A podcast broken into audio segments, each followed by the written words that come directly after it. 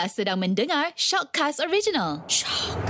Assalamualaikum, selamat pagi. Seperti biasa, kita punya borak medik dua sina, Hefni dan juga Elizad. Ah, hmm. Ini adalah salah satu show yang sekarang ni memang tengah in aja. Ya. Yeah. Semua orang duk tanya-tanya, duk hantar soalan pasal penyakit-penyakit yang mereka nak tahu, Jad. Ya, yeah, dan ah. setiap minggu kita berkongsikan topik-topik yang terbaru. Cumanya, dua minggu berturut-turut ni kita masih lagi dengan doktor yang sama. Betul. Sebab ah. apa? Sebab banyak permintaan, Jad. Banyak yeah. orang nak tahu pasal gigi ni, Jad. Lagipun, hmm. masih lagi orang tertanya-tanya siapa kelibat yang melintas minggu lepas tu. Ah. Ah, jadi kita bawakan semula lah. Dr. Ibrahim Syahrudin Director iCare Dental Group Dan N Matt Tweet My. Assalamualaikum doktor. Yeah, Assalamualaikum doktor. Alhamdulillah Hai Thank you for calling okay. Ya yeah, doktor. Uh-huh. Macam biasalah doktor Minggu lepas kita cakap pasal gigi.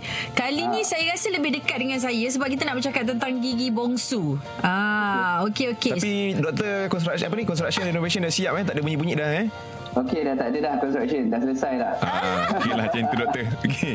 Pasal okay. gigi bongsu ijat ah. Itulah dia berkaitan dengan gigi bongsu sebenarnya doktor. Saya ada satu lagi gigi yang tak dicabut sebabnya saya ada pengalaman. Saya mencabut gigi belah kanan ni sampai dia bengkak yang tak boleh nak bercakap sampai efek dia tu kita tak boleh nak tidur malam. Tapi kalau kita tak cabut pula, dia menyakitkan saya setiap hari hingga makan tahun. Tapi macam gigi yang sebelah kiri ni saya nak tanya dekat doktor, andai kata kalau kita tak cabut, dia ada berkaitan dengan urat saraf yang lain ke mungkin dia boleh kacau ke macam mana? Dia macam ni uh, gigi uh, gigi, gigi bongsu ni dia uh, semua semua ada berkaitan dengan saraf. Okey dia berada dalam mulut. Tapi kalau kita dia mempunyai komplikasi dia uh, boleh mendatangkan masalah lain lah. Maksudnya seperti bengkak seperti uh, tapi kebanyakannya it will be localized uh, localized dekat kawasan mulut sajalah. Uh, dan lebih teruk lagi kalau infeksi itu membesar dan masuk ke tekak. Uh, hmm. Jadi susah nak bernafas, tak boleh nak tidur, tak boleh nafas. Kalau uh, bengkak dan boleh macam selulitis sampai pipi pun boleh infeksi. Hmm. Tapi kalau gigi bongsu ni ya sebab gigi bongsu semua orang ada. Tak semua orang yang dah cabut, ada orang yang dah cabut. Tapi doktor, kenapa gigi bongsu ni dia tumbuh tu doktor? Bila dia tumbuh tu dia akan menyakitkan diri kita doktor. Ha, kenapa okay. eh? Okey, ini satu mitos yang paling paling selalu orang paling selalu orang ingat lah. Uh-huh. Bila gigi bongsu tu tumbuh dia sakit.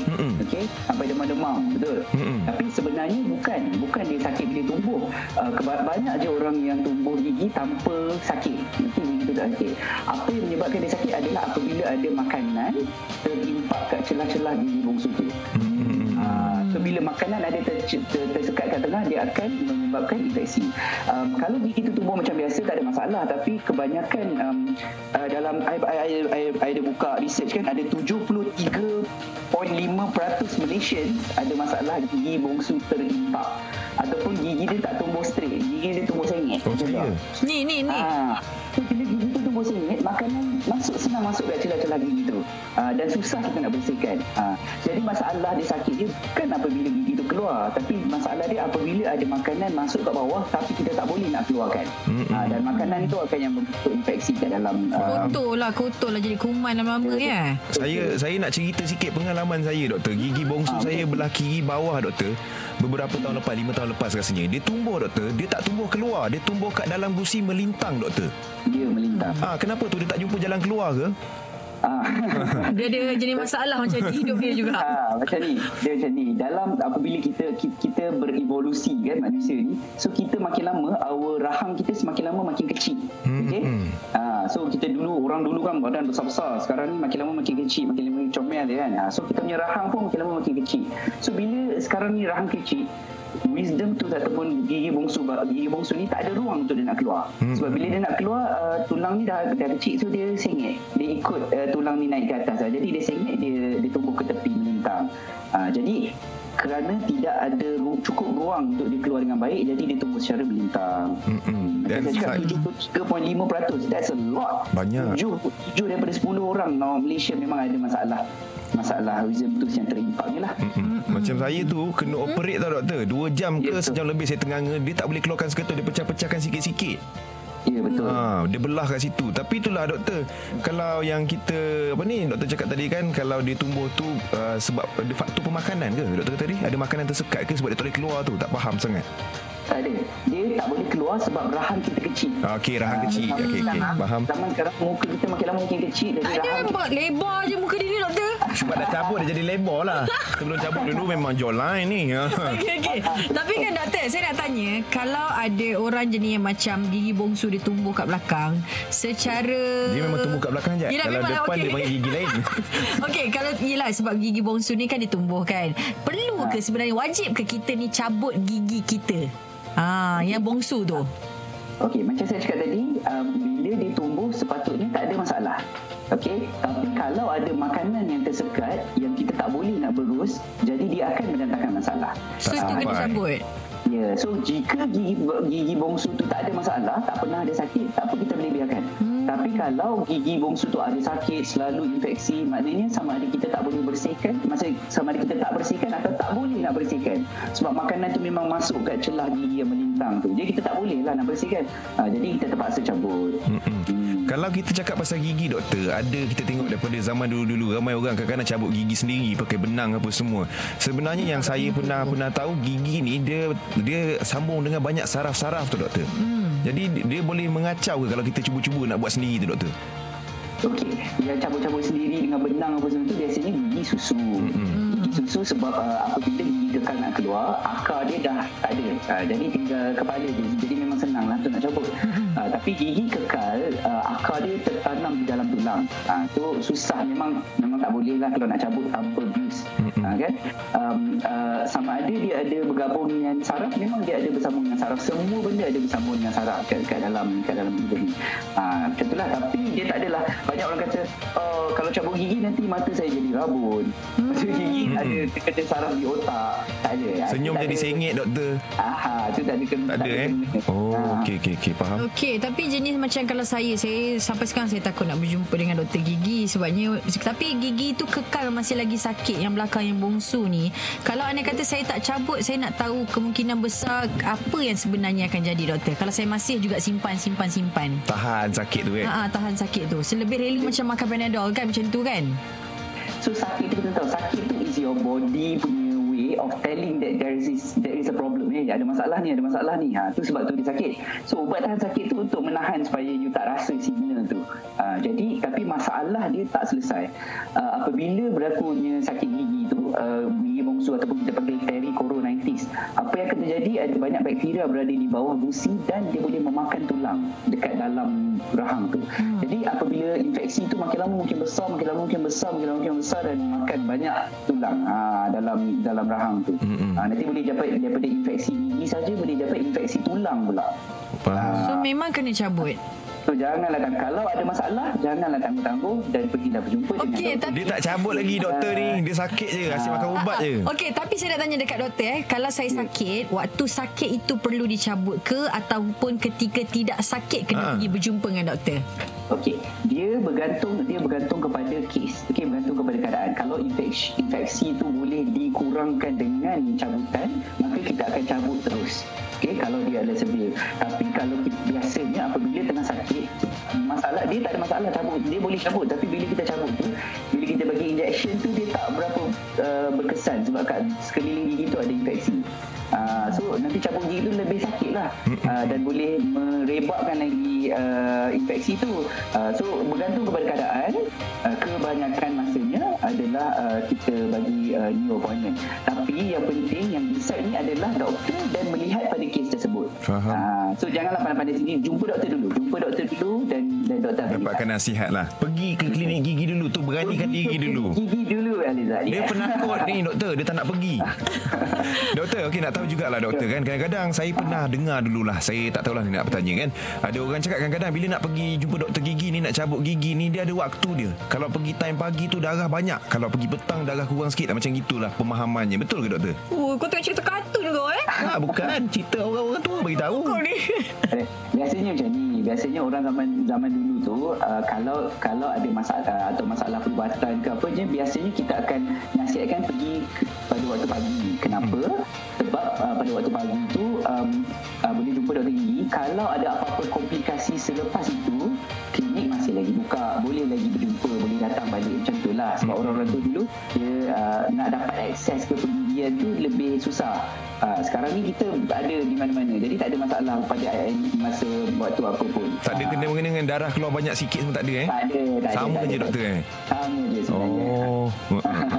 Hmm, okey. Saya sarankan kalau nak cabut gigi uh, pergilah selepas makan, uh, lepas makan lepas lunch ke. Jadi at least lepas dah cabut gigi tu ada luka dalam mulut tak adalah berlapar lagi. betul. Uh, at least dah makan dah macam tu sajalah. Mm-mm. Hmm. Gigi bongsu ni selalunya uh, average dia tumbuh tu pada usia berapa sebenarnya doktor? Okey, gigi gigi bongsu biasa uh, mula tumbuh pada 16 17 tahun hingga 26 tahun. Mm-mm. Uh, Kenapa bab- dia kenapa 40 baru tumbuh? dia bergantung pada bergantung kan uh, Izzat kan slim uh, so bergantung pada bergantung muka lah so kalau rahang tu kecil lambatlah dia keluar Aduh. doktor yang nak tahu juga okey kalau doktor kata daripada umur belasan dah gigi bongsu tu dah start tumbuh kan. Mm-hmm. Jadi seeloknya sebenarnya adakah kita patut cabut masa dia baru-baru tumbuh ataupun dah tumbuh sepenuhnya tu? Okay, interesting question. Sebab macam saya cakap tadi, uh, bila dia semestinya sakit. Macam uh, ni misconception yang biasa. Macam yang kata kenapa kenapa sekarang baru nak tumbuh kan gigi lezat. Tapi tak, gigi tu mungkin dah tumbuh lama. Sebenarnya sekarang baru nak sakit. Mm-mm. Sebab ada makanan ter, tersekat kat Betul, tu. betul. Uh, jadi ada um, uh, Cochrane Database of Systemic Review. Diorang buat study. Uh, cakap tak tak perlu pun cabut. So kalau macam kalau tak perlu cabut kalau tak ada sakit. Uh, so jadi gigi kita tumbuh at any age pun kalau tak ada sakit boleh biar. Ataupun kalau kita bersihkan dengan betul kita boleh jaga dengan betul kita boleh biar saya pun ada impak, impaksi gigi tu sengit tapi makanan pun masuk tapi sebab saya dentist so saya tahu lah macam nak bersihkan uh, so bila saya tahu macam nak bersihkan so saya tak perlu cabut Okey, Ah, Okey. kalau ada masalah cabut kalau tak ada masalah boleh biar Mm-mm. Okey, kalau macam tu saya tak tak perlu cabut. Cuma Sakit tu cabut. Ah, tak sebab ada sakit dan you ada simptom dan ada Oh, masalah itu kena cabut pula. Okey, tapi sebenarnya bila kita tahu pasal gigi geraham kita ni, Ah. kalau saya nak tanya dekat doktor, tak ada ke macam cara mungkin yang terbaru ke selain daripada Kurang sakit. Ah, nak kena menahan sakit yang yang kena bius tu. Lepas tu bila lepas dah cabut tu bila dah hilang je bius dia tu Hmm. saya punya perit tu macam tak boleh nak terima. Ah, maksud dia tak ada ke benda-benda lain mungkin doktor boleh advise saya supaya saya boleh datang and berani. Sekarang ni sekarang ni ada macam-macam ada macam-macam cara um, ada teknik-teknik teknik-teknik uh, pembedahan tu dah semakin maju ya uh, jadi bila pembedahan tu boleh dijalankan dengan teknik yang lebih uh, lebih kurang lah dia punya uh, komplikasi dia. Uh, kita sekarang ada laser untuk nak potong potong gusi kita boleh guna laser. Jadi potong gusi dengan laser bayangkan tak payah pergi injection pun boleh potong gusi uh, that's how Laser not je. it is. Mm-mm. uh, So saya boleh request tak laser tu? boleh. Nak request Okey. apa pun boleh. Lepas tu kita boleh um, uh, kita boleh uh, tapi uh, ya dia nanti kita bila Izzat datang kita boleh bincang dengan dengan doktor lah. Macam cara-cara kita lepas tu kita ada ubat-ubat yang lebih baik sekarang. so pesakit-pesakit saya kita memang bagi ubat yang mencukupi yang supaya tak ada rasa sakit.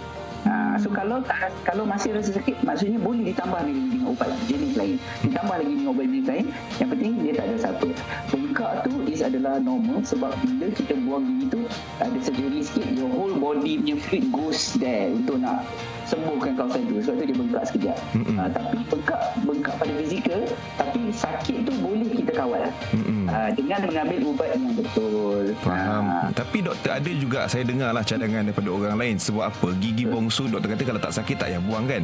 Tapi kadang-kadang uh, orang kata gigi bongsu ni kena buang sebab apa? Kita susah nak jaga. Nak nak gosok gigi tak sampai kat situ. Jadi takut nanti bermasalah kemudian hari kita cabut sekarang. Ya betul.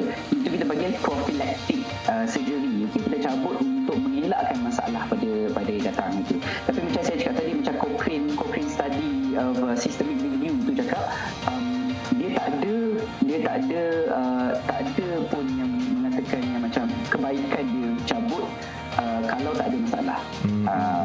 jadi faham. kalau kalau uh, kalau ada masalah baru kita cabutkan sebab nak melalui cabutan tu kena melalui surgery kan nak melalui surgery nak Ya. melalui buka Oh, sakit. tentu. Ah, tapi um, uh, kalau tak perlu. Payah. Ha, tentu. Ha, tapi kalau dah sakit kena melalui dia. Ha, at least go through once in life. I selalu cakap kat patient I, uh, gigi bongsu ni you just need to go through it two times in your life. Satu sebelah kanan, satu sebelah kiri. Lepas tu settle. Ha, Okey, sampai kalau macam tu kalau ada nak cabut uh, terus macam sekali harum kiri kanan tak boleh. Kalau dalam masa uh, apa uh, dalam masa apa hari yang sama terus cabut kiri kanan supaya tak perlu nak melalui berkali-kali. Ha. Kan? Biasanya saya sarankan kepada pesakit saya untuk uh, buat sebelah kenapa sebab bila dah baru buat sebelah jadi dia boleh makan kat lagi sebelah hmm. uh, sebab kalau tidak nanti bila dua-dua belah nanti bila nak makan pun sebab kita manusia kita kena makan so bila kita makan nanti terkena terlanggar Sakit. darah balik sakit uh, jadi ada masalah-masalah komisi lagi tapi kalau nak buat juga ada orang buat empat-empat terus atas bawah kanan kiri Oh, terus Ah. makan pakai straw lah lepas tu.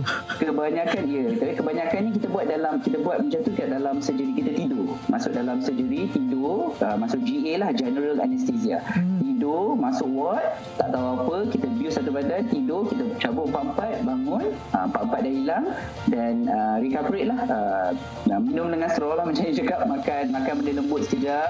Tapi sekali je lah. Uh, lalui sekali sajalah. Tak perlu lagi banyak-banyak kali. Faham, faham. Melalui sakit tu Rasanya doktor tak habis tu Ayat tu Takut saya yelah, melalui sakit tu time tu je lah. ha, Kena cakap melalui eh Dok- Sakit tu hilang macam saya cakap, dulu sekarang ni macam kebanyakan pasien saya boleh lalui tanpa sakit sebab Ah, ada teknologi baru. ada Okey. ubatan kalau kalau masih sakit maksudnya masih ada lagi ubatan yang boleh ditambah untuk supaya dia tak rasa sakit so Okey. tak semestinya lepas lepas buat surgery tu wajib melalui sakit tak Faham. Hmm. Kalau macam tu saya rasa sebelum saya nak berjumpa dengan doktor sebelum kita nak buat saya minta ubat dulu saya telan supaya dia dah kebal-kebal dah. Oh okey Yes, okey that- okey. That, that is one of the technique that I personally do. So sebelum buat surgery biasanya saya bagi ubat dulu. Mm-hmm. Jadi semasa kita buat surgery tu ubat tu dah ada dalam badan. Ah. Faham. So injection, uh, so bila injection tu dah habis pun ubat tu we have a soft landing. We call a soft landing. Faham. Okey, jadi kesimpulannya sekarang ni gigi bongsu ni kalau sakit baru uh, cabut. Kalau memudaratkan baru cabut. Tapi kan doktor, malam ni tiba-tiba aduh sakitnya. Bila nak jumpa doktor tu besok baru boleh. Adakah apa-apa tipsnya untuk kita bagi kurangkan rasa sakit tu time tu? Okey, pertama sekali kita kena ingat diri kenapa berlaku sakit tu adalah kerana Ada makanan tersumbat. Dekat situ. Ya, so jadi perkara pertama yang kita buat adalah kita kena buang sisa-sisa makanan kat itu. Kita boleh kumur-kumur dengan ubat kumur-kumur, boleh kumur-kumur dengan air garam suam, uh, ataupun kita boleh bersihkan betul-betul dengan ubat gigi yang kecil. Kita betul-betul bersihkan semua kawasan tu. Bila makin kurang bakteria kawasan tu, lebih kuranglah sakitnya. Ya, pertama. Kedua, makan ubat. Ada banyak ubat-ubat yang uh, ada di farmasi ataupun di kedai. Macam Panadol pun, Panadol pun cukup untuk menghilangkan rasa sakit. Constant, mefenamic acid, ibuprofen, aspirin, banyak je ubat-ubat yang uh, boleh dibeli di kaunter. Ya. Uh, ketiga, boleh gunakan ubat sapu. Ubat sapu macam Bonjela tu, tapi ada ubat sapu yang mempunyai analgesia yang boleh buat kempas kawasan tu. Uh, so boleh beli, boleh beli, boleh pergi farmasi, boleh beli, boleh beli ubatan sakit, boleh beli ubat sapu, pakai dahulu sementara nak jumpa doktor esoknya. Jelas. Faham. Okey, itu dia. Ha, ha. Jadi terima kasih banyak doktor perkongsian hari ni. Nampak gayanya macam dah dua kali dah kita bersama dengan doktor. Betul. Rasanya hari yang kedua ni baru saya rasa macam ada kekuatan sebab doktor kata boleh makan ubat dulu. Ah, Kena kena dengan situasi awak sekarang lah. Gigi sakit. bertahun saya tahan tu sebenarnya doktor. Sebabnya Ah, dia boleh punya lah. rasa sakit dia tangkap kat kepala tu berdenyut. Ah. Dia get it over with. Sekali pergi memang kita takut. It's normal untuk rasa takut. Kalau tak takut tu adalah tak normal. Ah, Okay? okey. Ah, manusia kalau saya bukan dentist pun saya takut nak jumpa dentist. Tapi nak ah, macam tu lah. Ah, so tapi yang penting you just uh, get the first step. Berjumpa, berkonsultasi dengan doktor. Dan kita boleh bincang dengan cara rawatan yang terbaik. Okey. Doktor, last doktor. Kalau orang nak pergi jumpa Okey. doktor, nak buat apa? Nasihat ke nak cek gigi ke kliniknya di mana doktor? Klinik saya, klinik saya di iCare Dental Taman Sarahai. Mm-mm. Uh, tapi uh, uh, iCare Dental juga ada kita ada 20 du- 24 kita nak buka lagi 3 ada 27 branches in uh, around Klang Valley. Mm-mm. Around Klang Valley kat mana. 27. Ingatkan Ah. satu Malaysia ni banyak betul eh Klang Ah, Valley. sebab saya nampak macam dekat overseas tu mungkin London. Ah, betul. Doktor social medianya. jumpa doktor ni jumpa iCare Dental okey. Okey. Okey, social medianya kalau nak apa ni nak check out semua tempatnya, nak tengok apa-apa yang dikongsikan. Klinik saya adalah iCare Dental DH. iCare Dental DH Damansara Heights. So saya bekerja di iCare Dental Damansara Heights lah. Mm-hmm. Uh, kalau main social media boleh tengok kat Ibshah. I-B-S-H-A-H. Kat Insta ada. Dekat Twitter adalah di mana saya Medtweet Mind tu adalah perkumpulan perkumpulan doktor-doktor. Uh, pergigian ada, jantung ada, semua ada. Dan kita jawab soalan-soalan dan kita memberi uh, uh, maklumat mengenai kesihatan lah. Uh, macam borak medik ni lah. Uh, tapi kita kumpulkan sendiri. Faham. Uh, it's a good doctor. Alright, nanti kita sama-sama kita check out, kita follow. Terima kasih Okey. doktor sekali lagi doktor. Terima kasih Alright. banyak doktor nanti uh, insya-Allah ada rezeki kita jumpa lagi. Okey. Okey. Bye doktor. Assalamualaikum. Assalamualaikum